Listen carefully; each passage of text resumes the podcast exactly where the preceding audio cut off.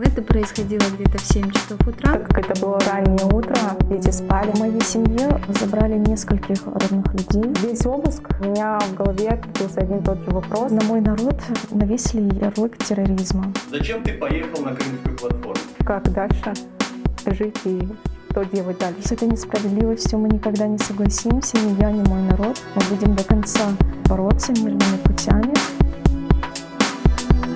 Левіза пам'ятає, як того ранку нестримно гавкали собаки.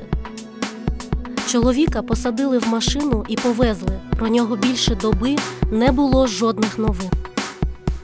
Ельвіє досі згадує про втрату мертвонародженої доньки одразу після обшуку і затримання чоловіка. Фатма вже довгі роки чекає на батька, чоловіка і брата. Арешти та обшуки перевернули життя багатьох кримських жінок. Боремся, будем бороться и будем надеяться. Чекатиму, боротимусь. Найчастіше вони повторюють саме ці фрази. Здавалося б, не схожі на сміливих героїнь, та обставини не лишають вибору. Мене звати Лутфіє Зудієва.